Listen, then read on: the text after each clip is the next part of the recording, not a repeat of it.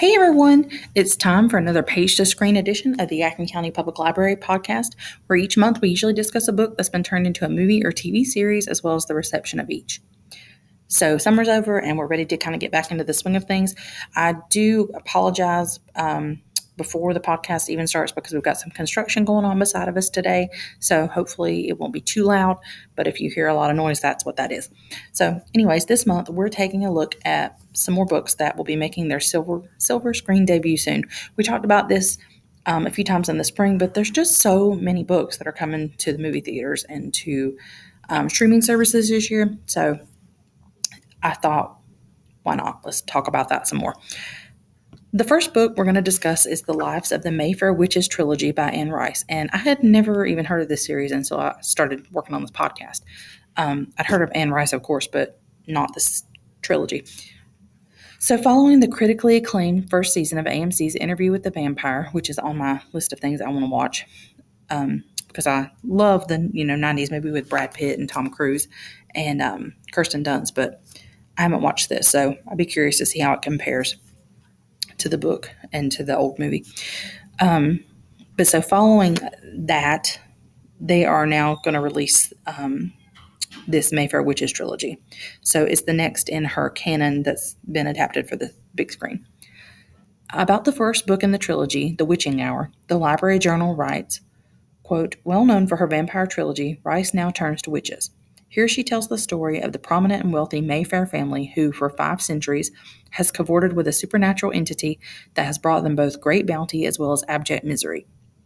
Neurosurgeon Rowan Mayfair inherits the family fortune along with the sinister attentions of this entity. When Rowan saves the life of Michael Curry, their fates become entwined, and together they seek to understand and destroy the terrible force that holds her family in its power.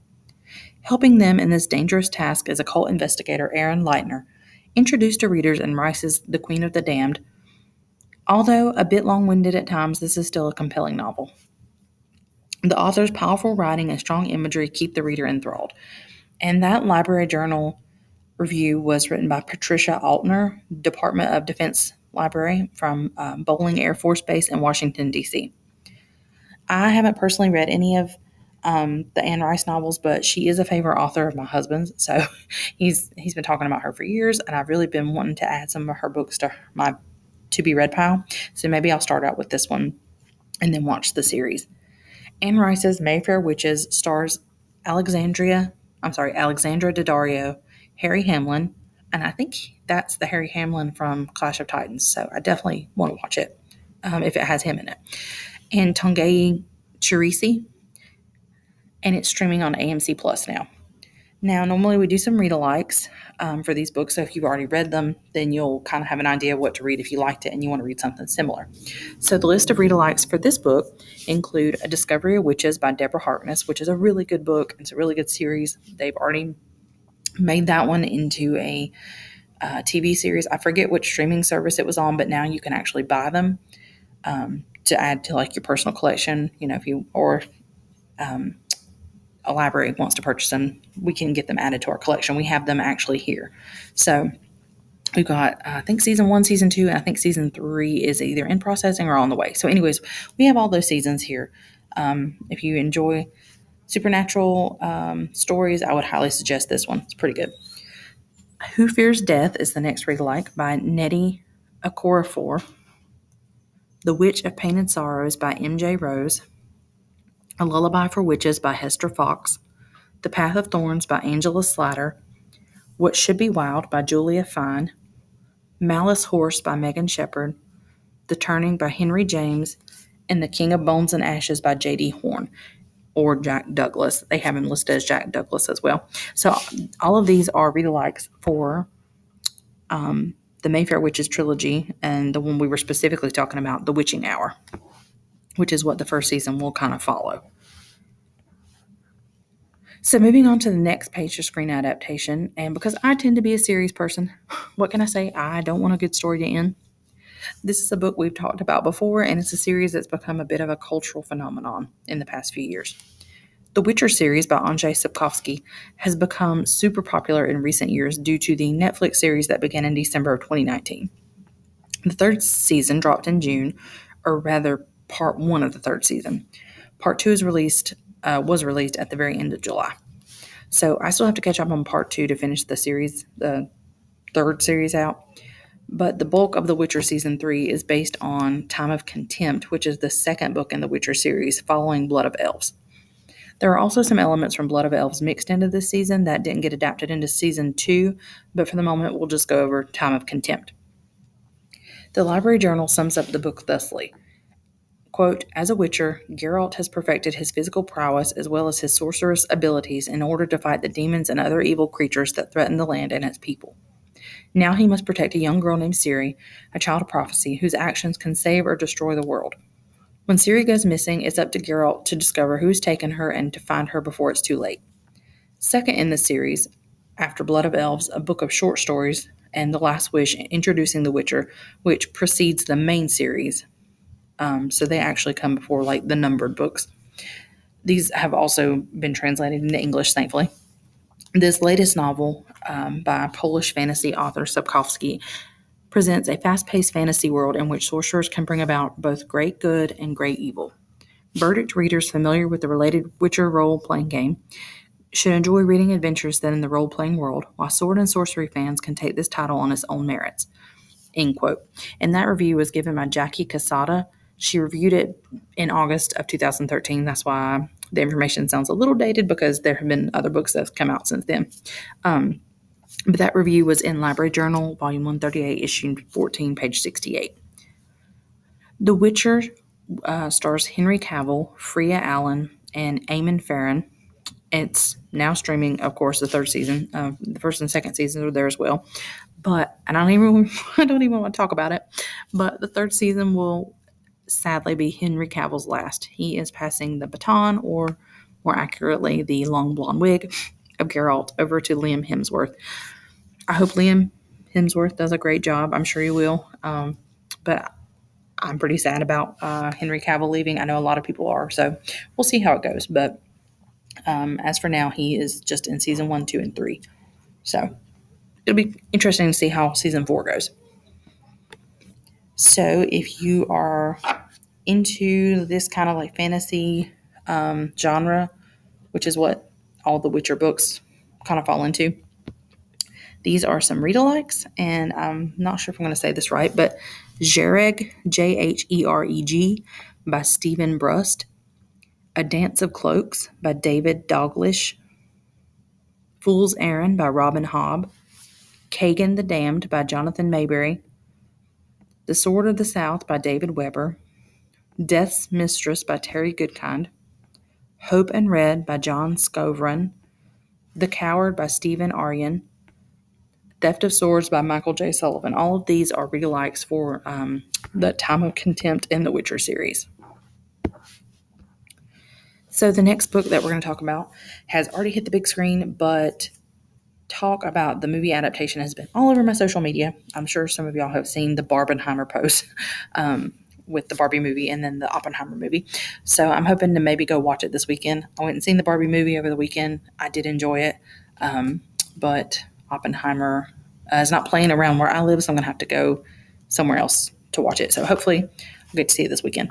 But um, anyways, the book that the movie is based on is American Prometheus: The Triumph and Tragedy of J. Robert Oppenheimer by Kai Bird and Martin J. Sherwin, and currently is the number one bestseller for books on Amazon. And of course, it is the inspiration for the recently released movie Oppenheimer.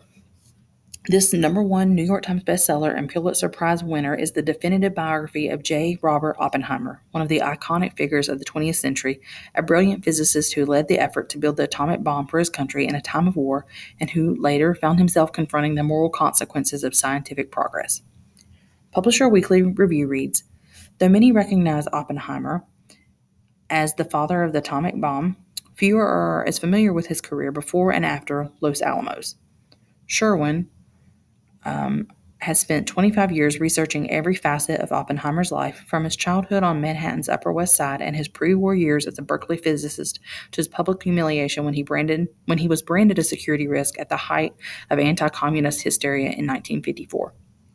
Teaming up with Bird, an acclaimed Cold War historian, Sherwin examines the evidence surrounding Oppenheimer's quote hazy and vague unquote connections to the Communist Party in the 1930s, loose interactions consistent with the activities of contemporary progressives. But those politics, in combination with Oppenheimer's abrasive personality, were enough for conservatives, from fellow scientist Edward Teller to FBI Director J. Edgar Hoover, to work at destroying Oppenheimer's post war reputation and prevent him from swaying public opinion against the development of a hydrogen bomb. Bird and Sherwin identify Atomic Energy Commission head Lewis Strauss as the ringleader of a conspiracy that culminated in a security clearance hearing designed as a, quote, show trial. Strauss's tactics include illegal wiretaps of Oppenheimer's attorney. Those transcripts and other government documents are invaluable in debunking the charges against Oppenheimer. The political drama is enhanced by the close attention to Oppenheimer's personal life, and Bird and Sherwin do not conceal their occasional frustration with his arrogant stonewalling and panicky blunders, even as they shed light on the psychological roots for those failures, restoring human complexity to a man who has been who had been both elevated and demonized. So um, that review was given on March 7th, 2005 by Publishers Weekly. It's in volume 252, issue 10, page 63. So, again, here are some read alikes for American Prometheus. They are uh, Robert Oppenheimer by Ray Monk, The General and the Genius by James Kunetka, The Pope of Physics by Gino Segre, J. Robert Oppenheimer by Ab- Abraham Pace, Man of the Hour by Janet Conant, Nuclear Forces by S. S. Schweber, Something Incredibly Wonderful Happens by K.C. Cole, Planck by Brandon R. Brown, and A Life in Twilight by Mark Wolverton. So, the last book that we're going to discuss today is a book by beloved mystery author Agatha Christie. Christie's books are no stranger to the silver screen, and they've been adapted numerous times in different ways. Halloween Party by Agatha Christie will be the newest adaptation from the Queen of Mysteries repertoire. Mystery writer Ariadne Oliver chaperones a Halloween party for a group of teenagers, one a talkative lass known for telling tall tales. In fact, Ariadne hears jo- Joyce Reynolds brags she's witnessed a murder. But when Joyce is found drowned in an apple bobbing tub, Ariadne wonders if the girl was too close to the truth and too close to a killer. Unmasking the culprit is a job for Hercule Poirot, the newest Christie adapt- adaptation will be another movie helmed by Kenneth Branagh. Branagh is adapting a third Hercule Poirot movie, uh, I'm sorry, novel, to follow Murder on the Orient Express and Death on the Nile. Branagh will again star as Poirot, who is now retired and must solve a murder after a guest at a seance he attends is killed. The film will also star Kyle Allen, Camille Cottin, Jamie Dornan, Tina Fey, Jude Hill, Kelly Reilly, and Michelle Yeoh. It's scheduled to be released on September 15th, 2023, so just in time for um, Halloween and the fall season, which I am very ready for. I don't know about y'all, but I'm, I'm over summer. I'm ready. I'm over all the thunderstorms and um, kind of wild weather we've been having. I'm over it. I'm ready for fall.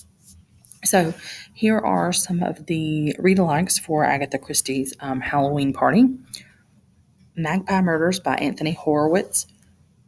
Last Bus to Woodstock by Colin Dexter, Still Life by Louise Penny, The Last Kashmiri Rose by Barbara Cleverly, The Sweetness at the Bottom of the Pie by C. Alan Bradley, Maigret and the Tavern by The Seine by George Simenon, Portuguese Irregular Verbs by Alexander McCall Smith, The Mamur Zapt and the Return of the Carpet by Michael Pearce, and Hag's Nook by John Dickson Carr. So that's all I have for you today. I didn't have time to discuss every single page of screen adaptation coming to the big screen, uh, 20, you know, in 2023 and 2024. So they're going to, 2023 has been a great year for us bookworms, and it looks like that trend is going to continue. We've got a library of stories coming to the screens this year and next year. Um, but one other one that I would personally like to mention as a personal favorite of mine is Good Omens. I absolutely love Neil Gaiman's books, but Good Good Omens is a book I've read and I've reread and I've shared it with my husband and all of, any friends that are interested or you know just would listen. um, it's a great book. The second season of the show has just recently been released, which I was really surprised that they even made a second season, considering the the book itself, Good Omens, was written by Terry Pratchett and Neil Gaiman. Um, I, I, don't remember when, but I want to say it was back in the 90s. But, anyways, they wrote that book. Terry Pratchett unfortunately passed before they could write a sequel. I think they always planned to, and maybe they had something in the works for the sequel, but they never got to actually bring that plan to fruition because unfortunately he passed. Um, so I had always heard that Neil Gaiman was not going to write another book. Um, he wasn't interested in that because he only wanted to write it if he could write it with his friend Terry. So when Good Omens season one came out and it was such a huge success, um, I guess that maybe changed his mind. So I don't know if they used parts um, of maybe like their plans that he had with Terry to to kind of put season two together. I'm not really sure. All I know is that I'm happy that there's a season two. Unfortunately, there is no book to go along with it. Um, but if you've not read Good Omens, if you've not watched the show, I would highly recommend it. Um, if you're if you like witty, um, kind of sardonic humor, then then you would like it. Um, David Tennant and Michael Sheen co-star in the the major role, two roles for this movie or for this series um, as a, as Crowley. David Tennant plays Crowley, and then um, Michael Sheen plays Aziraphale. So one is a demon and one is an angel. So if you enjoy supernatural um, kind of reads, if you enjoy kind of tongue in cheek humor, it's very British. So if you don't enjoy that kind of humor, then you won't like it. Um, but anyways, if those kind of topics are your thing, good versus evil, um, then it's something that I would highly suggest for you. So, anyways, on that note, with so many books being adapted for the big screen, I know that there's many that I've missed. If there's one that you're really excited about, just be sure to let us know um, on any of our social media pages. We'd be happy to hear from you there. Um, so that's all I have for you today, but feel free to follow us on social media. And again, let us know in the comments if you've read a book lately that really stuck with you or if you're excited to see something come to the big screen. Whether it be Facebook, Twitter, Instagram, or Pinterest, we'd be happy to see you there. If you haven't already, hit that follow button so you can follow this weekly podcast. Each week, Yadkin County Library staff will be bringing you more topics, so be sure to check in every Wednesday at 1 p.m. Thanks for listening, and I'll catch you all next month for the next installment of Page to Screen. Happy Wednesday, everyone.